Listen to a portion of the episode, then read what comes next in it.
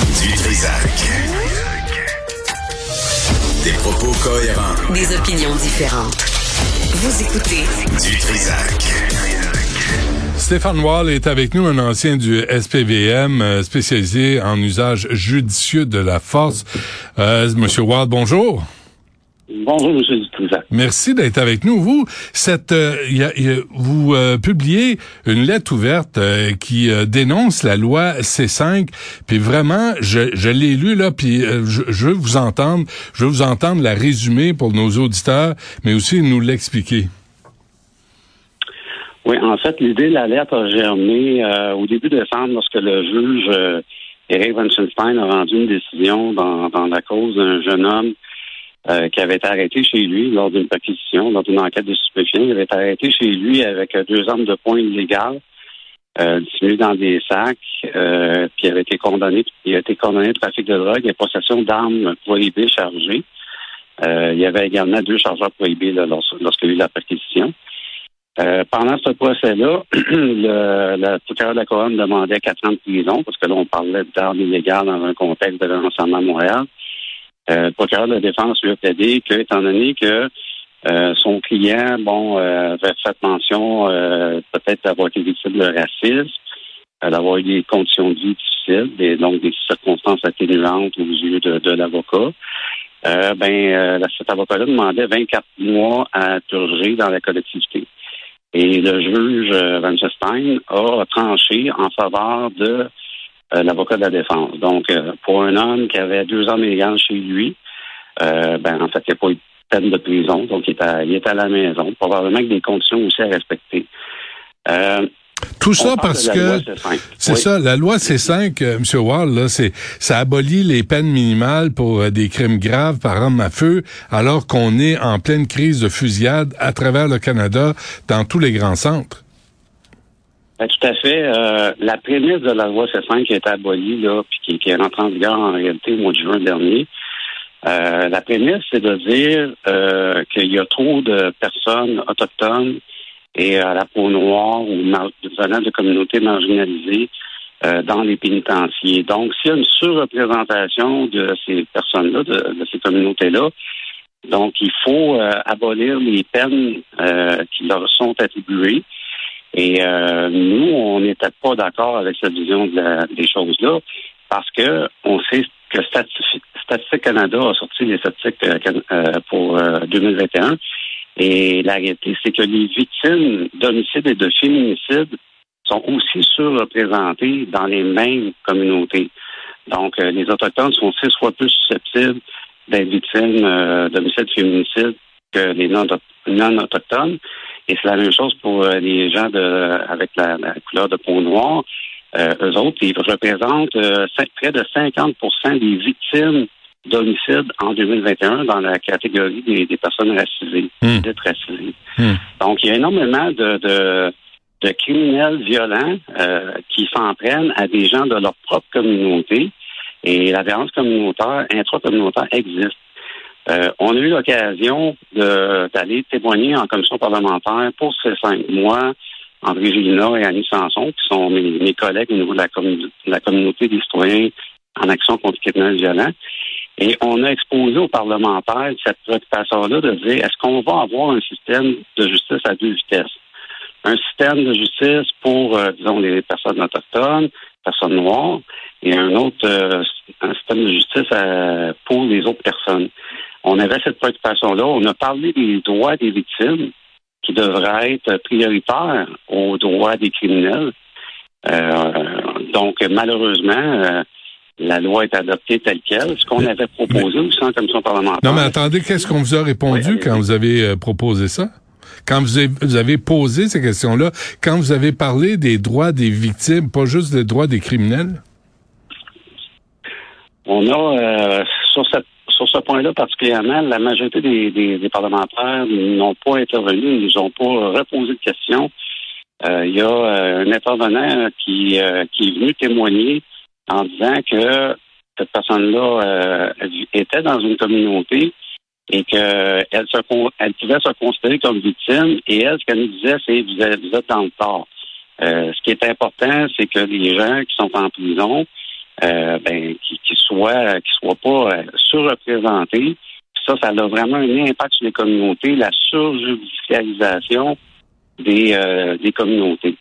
Au lieu, Donc, au lieu de se préoccuper, au lieu de se préoccuper de ce qui cause la criminalité dans les communautés, on allège les peines une fois que le crime a été commis.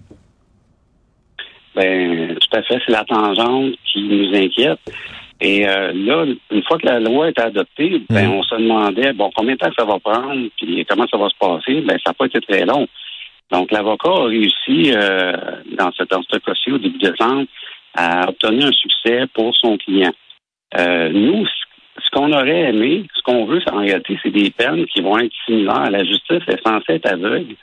Euh, donc, peu importe la couleur de peau de la personne, du criminel violent ou armé devant lui, un juge ou une juge devrait rendre la même sentence. Donc, c'est exemple, dans le cas particulier, le juge aurait tranché la poire en deux puis aurait donné deux ans de prison entre le quatre ans et le, deux, le, le vingt-quatre mois collectif.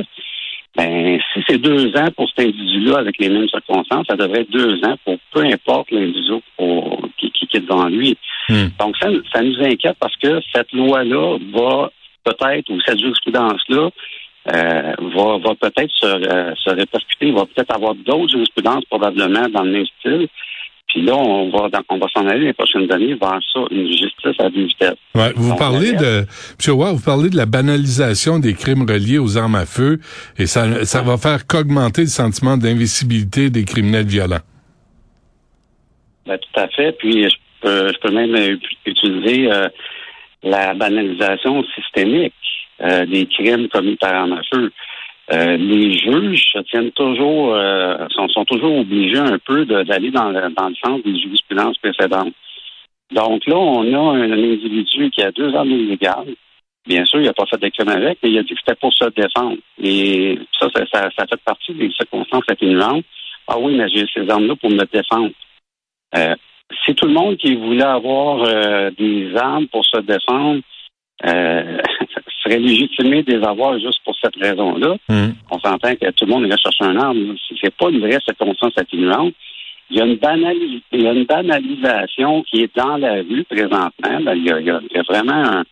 On banalise le, le, le, les effets sur les sur les armes. Puis même hier, il y a un intervenant communautaire qui parlait dans une dans une émission euh, que les, les, les criminels, les jeunes qui sont dans la rue euh, mettent la faute un peu sur les victimes. Euh, les victimes de, de, de, de, de meurtre, c'est les victimes qui sont un peu la cause euh, peut-être de leur propre mort.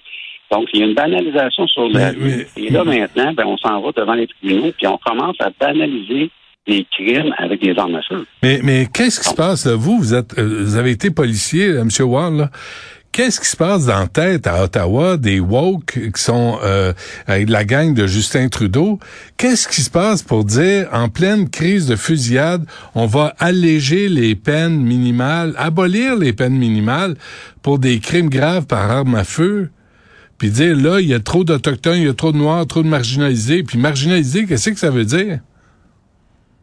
Ben, tout à fait. Euh, qu'est-ce qui se passe dans la tête? Je, je peux pas vous dire. Une chose est certaine, c'est que cette philosophie-là, ou ce, même ce dogmatisme-là, se répercute partout, dans toutes les systèmes, dans toutes les, euh, les nouvelles lois qui sont adoptées. Donc, chaque nouvelle loi, tout ce qui est tout ce qui considère, disons, la libération des euh, euh, des personnes, la détention des personnes, euh, les peines, tout va être sous, sous la prémisse qu'il y a du racisme systémique euh, qui, euh, qui, qui, qui, qui, qui, qui existe au Canada. Donc, si les personnes noires, autochtones et marginalisées sont surreprésentées, c'est le système qui est mal fait. Donc, il faut alléger ces peines-là. Ça devient des circonstances atténuantes. Malheureusement, la réalité, dans tous ces projets de loi-là, jamais le gouvernement fédéral ne parle des victimes qui sont surreprésentées. Et si on remet en liberté plus rapidement les personnes autochtones, noires, on les retourne dans leur communauté alors qu'en prison, ils n'ont pas fait assez de mois de prison ou de, ouais. de, de pénitencier.